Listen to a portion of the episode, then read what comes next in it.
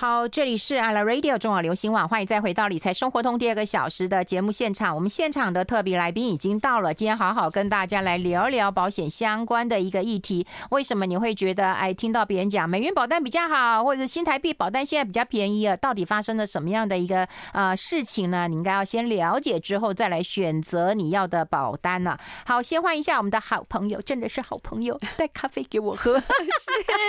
欢迎一下我们这个专业的 CFP。P 财务顾问啊，陈敏丽，敏丽老师你好，云芬好，各位听友大家好，好幸福啊，一起幸福。我觉得你真的好体贴啊，啊，是吗？对，因为我早上录影，现在好喜欢喝，好好希望喝咖啡，真的。所以你刚传讯息说你在楼下买咖啡的时候，我就哦哦，好开心啊，一起有个小确幸，今天难得找到。哦，对。你自己讲的，自己讲，你讲的那么赶，对，然后每次来现场，我都快紧张死了，你知道吗？哎，那我们今天跟大家聊聊一些很重要的议题啦，但我们就会聊聊一些外币保单呐，然后外币的这个应该怎么评估啊？是。那我们先讲一个重要的讯息啊，就是说十一月七号其实就即将举那个取消那个居隔了，对，所以防疫险可能有一些变化，这边是不是跟大家提醒一下？其实防疫险没有什么变化，对了，可大家期待有变化，对对对对对对，你也你你。看有没有变化，从哪个角度来讲啦？某个角度你也可以说有，就是说对有些呃保护来讲，他会觉得说，过去如果他发生隔离，然后会有理赔嘛？那现在政策上面不需要隔离，对，他就不可能赔得到这一项，对，他就是会要确诊才会有理赔，对。那这是对保护来讲感受到的变化。嗯，那我们刚刚讲说没有变化的角度是说，保单还是保单嘛？哈，嗯，其实保单本来的规定就是有有发生隔离，或者是发生呃这个。呃，确诊你可以理赔。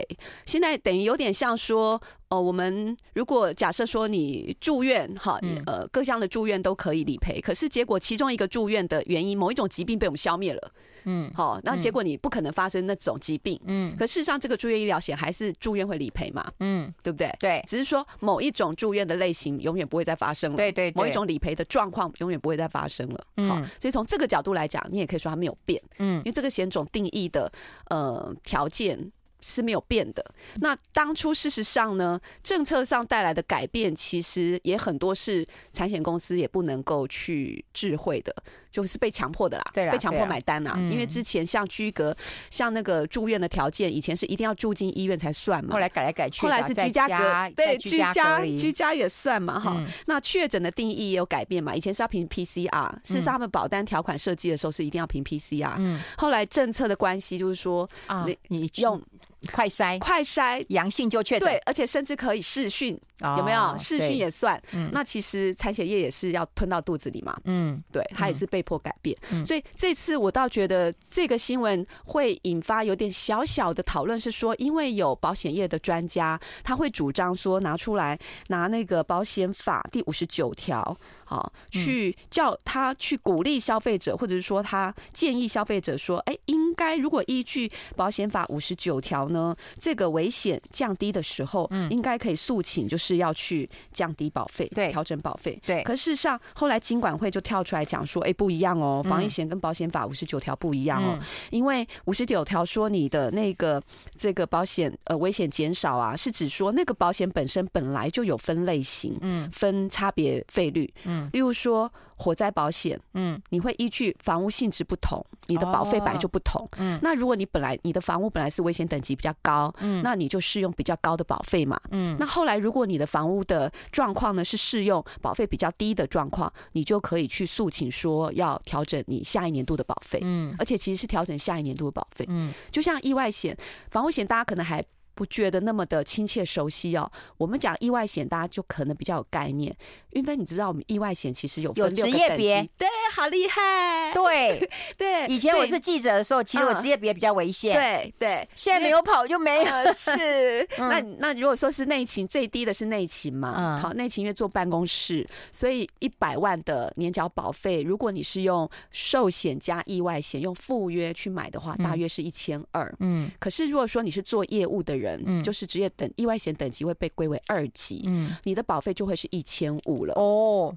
对，比较贵。所以如果你第一次买的时候你是业务人员，然后你试用等级二，你是缴保费一千五。后来你换工作了，你你做到办公室或你做主管了，你本来跑业务，后来做主管，嗯，然后而且是几乎都坐办公室，不太需要出门，你是可以去跟保险公司可以降低，对，你是可以申请保全变更，嗯，然后主张说你的职业改变了，所以呢职业等级下降，然后呢保保费应该要换。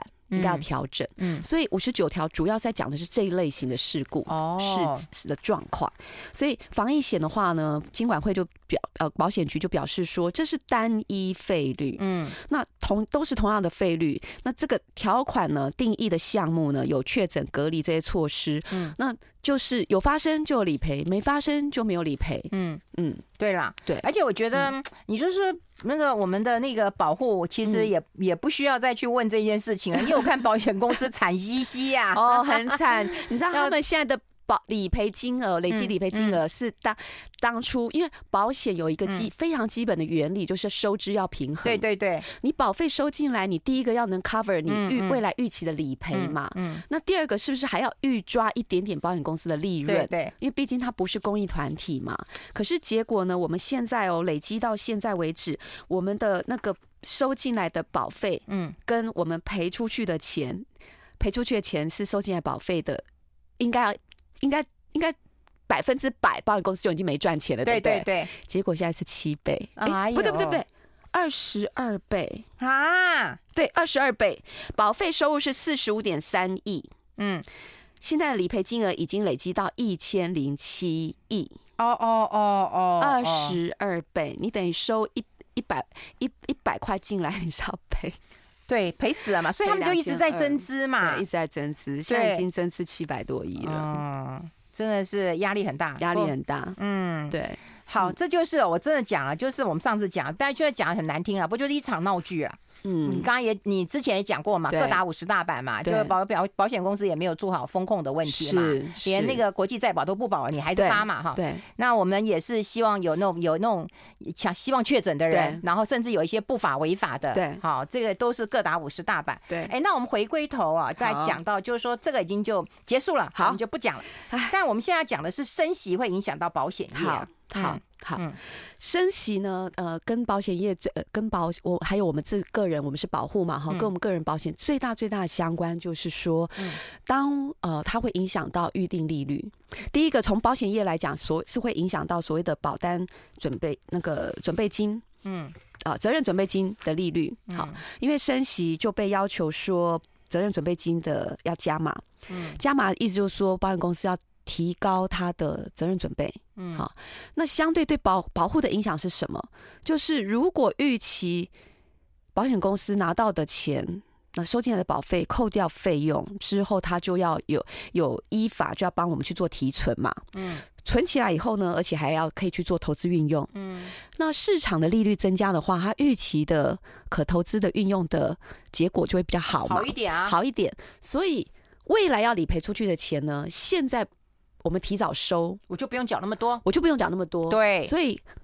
这个责任准备金的利率会影响到他制定所谓的预定利率。嗯，他预期当他的责任准备金拿去做投资的时候的预定报酬率，不是这张保单的报酬率哦。嗯，大家一定要记得哦，因为你在想象保单报酬率，你会想的是说，如果我缴给你这么多钱，嗯，我未来保单价值有多少钱？约当是我存在银行是多少利率，对不对？嗯，可是保费不是每一块钱都会去生利息。嗯。不是每一块钱都会去赚钱，嗯，他要先扣掉费用，嗯，剩下的保单价值才会去做投资运用，嗯，所以保险公司的实质的报酬率一定是会比我们想象中说所谓的我整笔钱交给你，对，你到底帮我赚多少钱来的低的。好，这个大概就有一个概念了哈。啊，另外我们新台币跟美元的保单真的差很多吗？我们待会来讨论这个议题哦。我们先休息一下。I like 好，我们持续跟敏丽来好好的谈一谈哈，这个大家脑脑袋要转起来哈。我刚刚有提醒大家喝杯咖啡或喝杯茶了。好，所以我们刚刚已经有讲过了，就是说对于业者的话，他要提高责任准备金，对，他要提高责任准备金，不然的话，他负债就会就会变大。嗯，所以它的影响就是他比较会减少发长年期的保单。嗯，因为你越是长年期的保单，你等于要提早预备很多年、很多年、二十年后、三十年后、四十年后的理赔嘛。嗯，对不对？嗯，好，所以你要提早应应，那所以他就会减少发这种保单。嗯，可是倒过来，我们保护要比较关心的是对我们的影响。嗯，对我们的影响就是我刚刚讲的，如果说保险公司预计他他的保费收进来，扣掉费用以后，剩下是他的责任准备金。嗯，责任准备金可以去做运用嘛。嗯，那对我们来讲，某个好消息是说，业者保险业者如果他预期他的这个可运用的资金的报酬率是比较高的话，因为升息嘛，预定是比较高的话，那么他收进来的保费，现在因为终身险都是预缴二十年，对，可是你我有可能是五十岁、七十岁、九十岁才走啊，嗯，所以我保险公司其实每他你你每一个保护进来。是现在都预收二十年，前二十年都把保费收进来，可事实上它是每一年慢慢的在发生理赔，要理赔出去的，对对对，对不对？而且是前面少，后面多，对，所以他必须要为后面的理赔去做预备。嗯，那所以如果。利息比较高的话，他以后的理赔，他可以贴现回来，现在少收你一点保费，嗯，因为他前面二十年把你保费都收进来了，嗯，如果他长年期可以去赚到五趴好了，相对是五趴，过去是赚到两趴，嗯，那么如果未来当我们九十岁的时候，他预计要赔出去一百万的时候，如果是两趴的话，他现在约当时要准备九十收进来九十八万，嗯，那。多两趴的话，大约未来可以存到一百万嘛。嗯。可是如果他预计未来有可以赚五趴的话，他现在只要收到九十五万呢？哦，对。他以后一样可以有一百万可以去赔出去嘛。嗯。对不对？嗯。所以如果市场利率越高的话，那未来新出的保单预定利率就会越高。对对。预定率越高的时候，保费反而是下降的。哦。好了，那保费下降对保护是好消息，对不对？对。可是以此时此刻来讲，对保险公司就是坏消息。嗯。为什么？嗯。因为如果了解这样保险原理的人，嗯。现在又想买寿险的话，他可以做个选择，说：那我不要现在买，嗯，我等两个月月以后，保险公司出新保单，保单改版的时候我再买，更便宜。对啊，对，所以保险公司现在现在这个月已经这个业绩已经大幅下滑。嗯，如果是传统型寿险的话，是因为这个原因。嗯，如果是因为投资型保险也是有大幅下滑，那原因有不一样。嗯，因为一个原因是市场。波动大嘛，嗯，市场波动大，嗯，然后再来是因为那个汇率变动，有些人现在到底要不要换汇？现在其实有的人会觉得说，已经台币已经贬很多了，现在要买美金很贵，嗯，不想现在做投资，那又是另外的因素，嗯，所以升息跟汇率哦，其实对保险有不同的变化的影响啦，我们要拆解开来讲。嗯，哎、欸，那现在买这个啊、呃、新台币的保单跟美元的保单，嗯、那一样啊，它一样这个呃责任准备还是有往下降的，还是有会有往下降，一样都一样啊，这个保单的规定都是一样的。那为什么我们要选择新台币保单？有人讲说，哦，那这样新台币保单比较便宜，买美元保单比较好。对，为什么会有这样的一个说法呢？就很简单的这样说，对，简单的说法通常就是他想要诉求一个。简单的诉求，然后去刺激你，或者是说吸引你的兴趣，总之做个改变，买他要卖的，跟他买他想卖的保单。事实上，理财真的不是这么简单。嗯，就因为每一个人的状况都不一样，而且保单的样态也很多。嗯，你光讲说美元保单，其实美元保单只有一种嘛？嗯，没有啊。回归到保单的分类哦，其实就有分成传统型跟投资型。嗯，传统型里面又有分成说固定利率跟固定的预预定利率，哈，跟呃呃跟有有升息。就是呃有那个宣告利率，嗯，跟利率连结型的保单，嗯，然后呢，保单里面又有分成有寿险成分的，就是就是寿险嘛，传统型寿险或变额万的寿险，另外也有完全没有寿险成分的病人年金，嗯，那这全部的这我现在讲的这些类别，你都可以又分成说是台币的跟美元的，嗯，所以意思就是说美元只是一个币别计价的形容词，嗯，不代表说美元保单都是一个样子，嗯。它美元保单本身里面就会有又有分成保障型的、储蓄型的跟投资型的，嗯，所以呢，升息跟汇率对这个美元保单的影响是有的会有影响，有的没有影响。例如说，我我们再讲简单一点举例，我们刚刚是不是讲说升息的话，利那个预定利率会下降？嗯，对，保单会变便宜。可是这个指的是有预定预定利率的保单才会有。预定利率会受影响啊？嗯、那你如果投资型保单根本没有预定利率的概念，哦、对，对对，你缴进去多少钱，你你就把它当做是缴进一个账户。嗯，那如只是说这个投资型的账户如果没有寿险成分，它就很像你买基金。嗯，只是你你是进到一个基金平台买基金，嗯，费用率很低，嗯，比起银行高一点，嗯，但是概念上还是低的，嗯，所以跟预定利率一点关系都没有。嗯，所以这时候升息对于本身对于你你买买保费的保费的成本没有影响。嗯，可是如果说你现在想的你在考虑的是有寿险成分，然后又传那种大家最爱买的那种什么增额型终身寿险、利率变动型终身寿险，这个就有预定利率了。哦哦，那你的你的升息的影响就会使得说，如果你两个月以后买，嗯，的确会便宜一点，嗯。但是如果你是一个中产阶级，你是房贷很重，小孩很小，你主要你面对人寿保险，你要你要买的是优先买储蓄功能还是投还是保障功能呢？当然是保障保障功能。那你如果需要买保障功能，你是要优先考虑是给孩子还没有成年的孩子五百万保障，还是说你要去帮？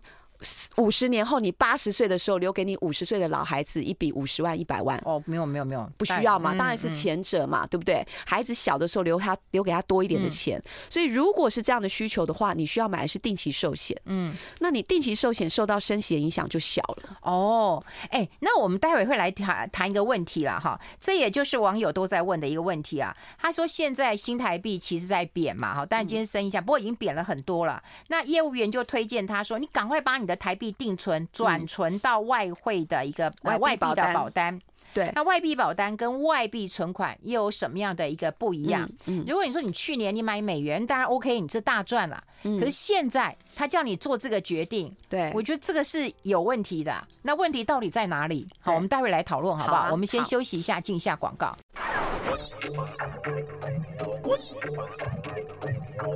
好，欢迎回来，理财生活通，我是夏云芬，在我旁边的就是我们的好朋友，专业的 CFP 财务认证的呃理财规划师顾问了哈，陈敏丽老师。我们刚才提了一个重点，就在于说，现在有很多不管是银行理专啊，或者是寿险从业人员，他会啊讲说，哦，那你那个定存干嘛哈？那那你定存要那个台币定存也没什么利息，你就转到外汇呃外币的一个保单。对，外币保单跟外币的存款其实不太一样的，当然不一样。嗯，对你本质上存款跟保单就不一样。嗯，为什么要用？因为汇率变动，然后你要去考虑工具变动呢？嗯，我觉得这是两件事。嗯，就是你你平常你要你你第一个你要思考的是说台币你要不要换外币？你要台币存款要不要换外币存款？嗯，那其实这个你不管是任何汇率的状况之下，基本上外币存款利率利息。都会就同一个时期啦，嗯，同一个时期来讲，外币的的的存款几乎都会利息都会比台币高一点嘛，嗯，所以跟你现在是什么汇率有有什么差别？嗯，那你如果好汇率会影响你什么？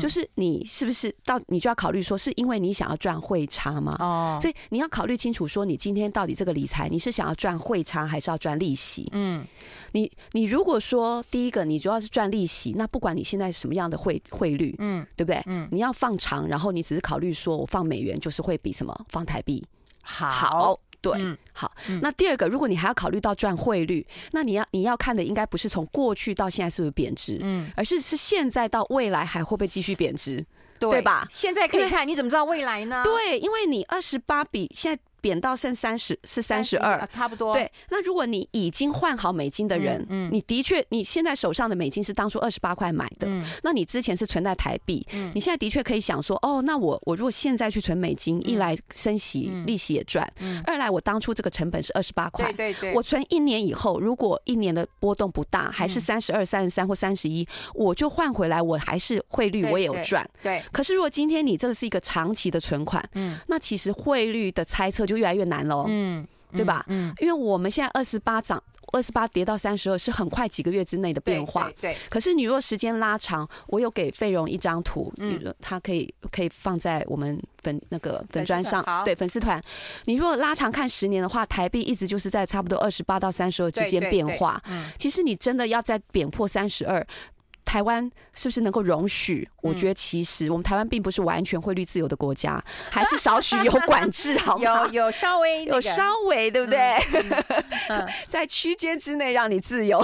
对对对，所以这个这个是我们猜不准五年后、十年后的费汇率的，嗯，对吧？嗯，好，所以我可是你一保单买对不对啊？对对。那至于你要不要从存款换到保单，那这就不是纯粹考虑汇率。嗯，而是你完全理财工具的不同。对，那你应该思考的是说，保我的我的我的储蓄目的真的是跟存款一样吗？嗯，如果你本来是放存款，存款的功能是什么？第一个，我们讲过，事实上最主要的功能是紧急预备金。嗯，因为你随时要动用都都不会赔钱。嗯，然后随时要动用，变现性很高。嗯，那如果说你是把你的存款，你原来存款是。当紧急预备金的存款，现在只是因为汇率因素就换到保费，然后而且去缴美元保单。嗯，美元保单几乎多半都是中长年期的。哦，美元保单没有再出定期寿险的。哦，主要都是终身寿险或者六年、十年。对，或者是投资型的保险。嗯，对，所以你的这个功能完全不一样。那只因为汇率因素，你就要去完全换一个工具，这个这个逻辑是会跳太快。嗯嗯，所以你如果要考虑所有的美元保单，你要回归到，你要先回归到你，你是不是需要保险？你现在需要的保险到底是你要保障还是储蓄还是投资？嗯，然后最后一层才是考虑是台币还是美元。嗯。而不是因为现在汇率变了，所以一下子就跳到你要买一个美元保单。对呀，那连买买哪一种保单你都不清楚。对，我想过去一年或过去两年，如果你讲说，哎，那美元保单比较好，的确是比较好。嗯，但你的买的保单，刚讲的重点，就看你不是买两年的，对，你可能买六年、十年或更长的。对，那你也不知道接下来会怎么样。那美元明年还会再强势吗？是，嗯，对。今天还看到一个新闻，就是美元指数就是破了一百一十点了。嗯，对，也就是美元指数其实下来。美元就相对比较弱一点了，那它会一直强嘛？也不知道，嗯，也不知道。当然，如果说长目前来看，还也没有它，就算走弱，可是也还找不到，还看不到其他货币会超越它。嗯嗯，讲实在话，对了，所以它要弱也弱不到哪里去是没有错。嗯，但是台币会不会一直贬，一直贬，一直贬？我觉得这个倒是大家可以去思考的问题。嗯，而且真的，你半年前也猜不到台币现在。现在这个贬势，对，那你又知道什么时候台币会再升值呢？所以这种汇率是最难预测的，所以最难预测的，我们不应该是拿来做我们要不要买保单的决定，主要决定。嗯，对，所以还是要回归到保险的类别实在太多了。嗯，每一种类别，不管是是固定利率、固定预定利利率的，跟利率连接的，跟投资连接的，它就会有不同的功能。所以还是要回归到你到底是基于什么需求要去买保险。嗯，这有点像说，如果我们是要买房子，是要自住的。嗯，其实现在房价的涨涨跌跌，暂时相对于投资客来讲，其实对我们自住者来讲，影响是要小一点的。因为我买来是要自己住嘛。嗯，所以我最主要衡量的还是在说，我到底要住多大的房子，我到底是要住都市还是城乡，对不对？像这个交通要不要离我工作近？对，这些因素要。不是说你的房价不考虑，可是呢，还有一些你自用的因素是更核心，也要同步去做盘点的嘛。哎、欸，那听你这样讲的话，其实不管是新台币保单、美元保单，基本上你应该把它当成保单。嗯嗯对，你需不需要这张保单来看？没错，不是新台币比较便宜，美元比较好，然后就跳到哎，就买美元保单，然后而且不管人家卖你哪一种美元保单，你就觉得哦，对，好哦，因为美元保单里面我刚刚讲过，就是还是有分保障型、储蓄型、投资型，有分成有寿险成分，没有寿险成分。那这些你到底都理解跟跟你的需求对焦过了没有？嗯，不要只是因为美元就去买，如果只是因为美元，那你就直接买，你就做美元存款啊。哦，对，你就考虑说，到底要不要从台币存款去改成美元存款？然后你真的是因为说，你过去的你买到的是在二十八块买的美元，嗯，你以前放在台币，嗯，你现在来放美元，你就很开心啊，嗯，对不对？因为对不对？你成本成本，第一个成本低，第二个又再赚到利息，嗯。那至于你这个美元存款存了一段时间以后，你这个这个过程未来的一个月两个月之内，你在你要思考保单，你再来好好思考说，那相。相对于我现在，到底我是欠，我是因为保障很不够，那我应该要加保障，而且是加定期型的。那这时候不需要找美元的，也你可能也找不到。嗯，那如果说你是因为高资产，你要这个做要把美美美金存起来，你希望说这个呃呃，因为投资变化太大，你真的没有办法忍受。嗯，那你的确可以考虑什么美元的这种终身型的保险，可那个是指高资产族。我们待会来讨论一下它的这个投资功能，好，跟保障功能。我们先休息。I like 好，我们要持续跟敏丽老师来聊一聊哈，就是呃这个保单的一个储蓄功能、保障功能跟投资功能。不过因为刚刚有人在粉丝团上面留言啊，他说他把房贷三百万哈，然后拿呃买台币储蓄险，有三趴的利息，这样划算吗？嗯，不划算啊。嗯，原本我很少讲话这么绝对，对对对对。可是可是今天这个这个状况，我我会想要。讲直接一点，嗯，对，嗯，因为第一个，你拿贷款去买保险，其实这本身就有一个风险，嗯，然后呢，你可能会被诉求的是因为储蓄险比较安全，嗯，可是这个安全呢，你你又以为说三趴比起你的贷款利息可能一趴两趴高，嗯，好，可能大家会觉得这样子嘛，就赚一个微微的利息，嗯，可是呢，这边有什么样的迷思呢？第一个，保险是没有利息概念的，嗯，保险有预定利率。有宣告利率这两个概念，这两个专有概念。嗯，可是呢，我们在节目中一直强调哦，预定利率不等于你的报酬率，嗯，不等于你真正拿到了利息。嗯，预定利率是拿来算保费，说如果我现在要买一个长年期、终身的保险，嗯，那因为保险公司每一年都要发出理赔金。那照说我们应该是每一年交保费的啦，每一年缴当年该缴的保费，像意外险就是这个概念。嗯，我每一年缴的一千块哦，一千两百块有没有？我们刚刚讲那个一级职业等级一千两百块，原则上是当年照说就会用掉了。嗯，这些小小的钱哦，就是让就会有人发生意外，保险公司就理赔掉了，所以明年又要再缴一次钱。嗯，所以我们如果要一路保障到六十五岁，我们每一年都要缴一千二、一千二、一千二，一直缴到六十五岁。你如果中间什么时候不缴，那你就没有保障。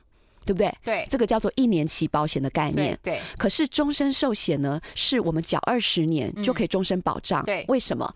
也就是说，其实你是你是把一生可能保险公司要理赔的风险全部提早。在二十年之内缴完，嗯，所以你会缴的比前二十年保险公司要理赔出去的钱多，嗯，所以保险公司会有一些钱可以留起来去做投资运用的，嗯，将来才有钱可以理赔给我们，嗯，那要投资运用的时候，他就可以假设预定一个报酬率，那那个假设的报酬率就是预定利率，嗯，所以但但是那个预定利率是他的投资本金，不是拿我们所有的保费，嗯，对不对？这第一个，嗯嗯、所以。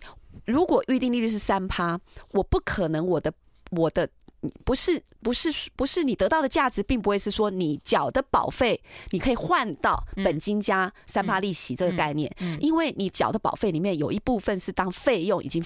付掉了，付掉了，付给保险公司，还有付给保险公司的利润，嗯，这里面包括给业业务员的佣金，不能怪他们拿佣金，他们要工作的，他们要他们要工作的，嗯，所以呢，预定利率不等于报酬率，所以你听到这三趴有两种可能，嗯，一个是这张保单的预定利率，嗯，第二个是如果这张保单呢，除预定利率除了预定利率以外，它。买买进买了以后，后来的升息是跟利率做连结。嗯，保险公司还会给一个宣告利率的话，有可能你听到的业务诉求是说，哦，我们这张保单宣告利率三趴，嗯，而且说不定现在升息啊，以后可能三点一趴、三点二趴、三点五趴，哦，会跟着升，会跟着升，嗯，但是当它降息的时候，也会跟着降啊，啊，是啊，是啊，过去这两年就有跟着降嘛，嗯。你就算是有宣告利率，会比预定利率多好一点，嗯，但是最主要一个影响你不会赚到三趴是为什么？就是你的保单是有费用的，嗯，所以跟利息跟我们一把钱放在银行不一样哦。我们把钱放银行，银行的成本是不会跟存款户收的，嗯，银行经营的成本是靠他用别的生意去赚钱来支付的，所以我们放存款在银行，银行是就存款业务来讲，它是亏钱的，嗯。我真的是放一万，他给我三趴利息嘛？放两趴利息，就存款业务他是赔钱的。嗯，可是就保险来讲，一定要自负盈亏，所以我缴进去的保费一定要先扣掉费用，才会去赚到所谓的预定利率或宣告利率。嗯，所以你的不报酬率不可能高过预定率跟宣告利率。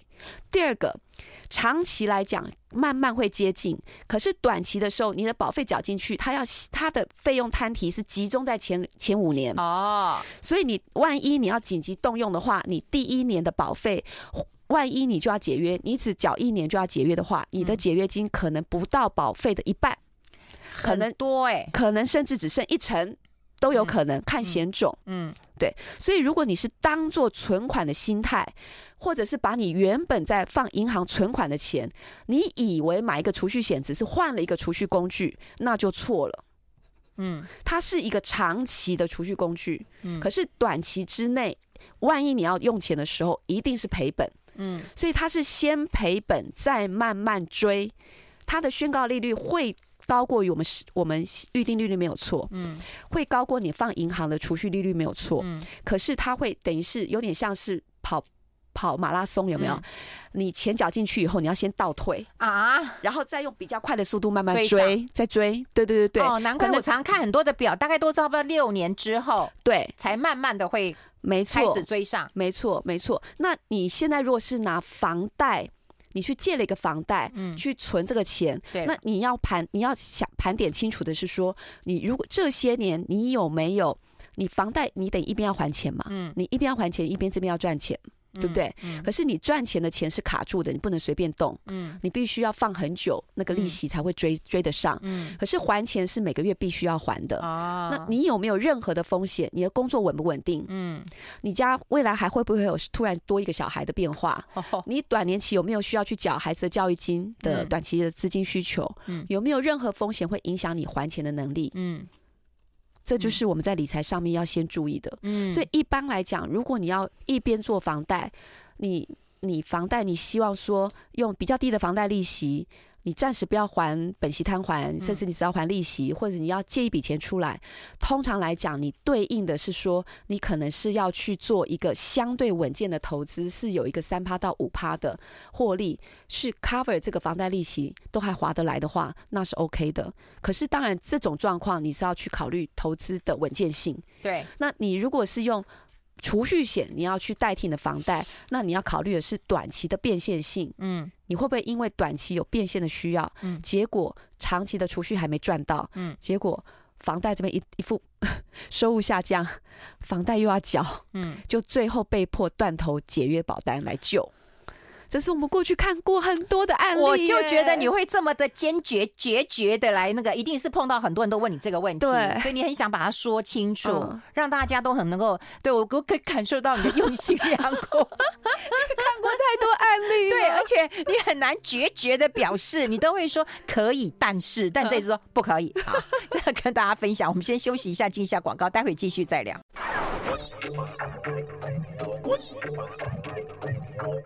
好，我们持续要跟敏丽哈，这个回归到这个我们呃在保单当中啊，它其实还是有一些功能的。它当然有一些储蓄功能，有一些保障功能，有一些投资功能。是，那就看你自己需不需要。对。那我们是把这些保险的呃商品跟它的功能跟大家来做一个比较。好，嗯，好。所以不管是不是保险工具哈，或者非保险的工具，其实我觉得。最简单一个，大家可以建立一种系统观，因为你有系统观，你有分类的时候，你未来在吸收资讯的时候，你在听到某一种商品工具，你就可以去问一下，嗯，或者说自己去了解一下，说他现在在卖我的这个东西到底是保障还是储蓄还是投资？我现在那我现在需要的是什么？现在已经贴在粉丝团当中了。OK OK，好好，好，就是我我用这个。储蓄功能、保障功能跟投资功能，嗯，好，是做一个呃呃分类。另外一个分类，另外一边呢，就是用保险商品还是非保险商品，嗯，保险工具还是非保险工具来做分类。嗯，那为什么保障放中间呢？因为就保险商品来讲，有些有些商品呢是甚至是结合两种功能的，嗯，对吧？嗯，好，那所以我们我们先讲说，如果单纯的保障功能就是这种单纯的终身寿险啊、定期寿险，而且呢是有。倍数倍数是比较大的，意思就是说你的保额是会大大的超过你的保费，这是保险的精神嘛？嗯，就是因为如果我缴的钱跟我拿回来钱差不多，只是加一点点利息，那这就是所谓的储蓄功能。嗯，因为跟我放银行差不多啊，干嘛要买保险？嗯，保险最基本的概念就是说我集合别人的钱，帮我创造出来，我现在来不及赚钱，万一有一天我来不及存到这么多钱，可是我就挂了。嗯，然后呢，我的小孩我。呃需要长大，需要学费，需要生活费，然后我家还欠负债，那我我留下的一我我手边的那种存款就是很少，嗯，可是万一我先走，万一我先跟上帝喝咖啡怎么办？嗯，所以才会产生保险这种设计嘛，嗯，所以人寿保险的基本精神就是以小博大啊，嗯，虽然这个。这个博是我们不想去博的啦，对呀，对呀，不想发生的啦。可是这是它最特别的功能在这里，嗯，对不对？嗯，好。可是现在最这些年来，大家都去把保那用保险去买储蓄功能，变成你在换的不是那个身故保险金，你在图的是那个保单价值准备金或所谓的现金价值，有没有？解约金的那个概念。那其实这这就回到我们刚刚讲的，会有一种状况，你要有预备心，嗯，就是。刚缴保费进去，第一年、第二年甚至第三年的时候，那个节约金现金价值可能是比起你真正缴的保费还来得少的。嗯，因为他先扣掉一些费用的摊提。嗯，你必须要放到至少缴费期满。嗯，所以如果你的缴费期是二十年，嗯，那你可能要二十年之后才能回本。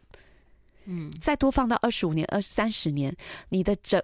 再解约，那个时候你拿到的利息才会是接近他告诉你的这个预定利率或宣告利率。嗯，对。嗯，所以即便说美元利率比较高，没有错，那个预定利率也会比较高。嗯，呃，预定利率会比较高，然后以至于保费会比较便宜，这些都没有错。但是还是。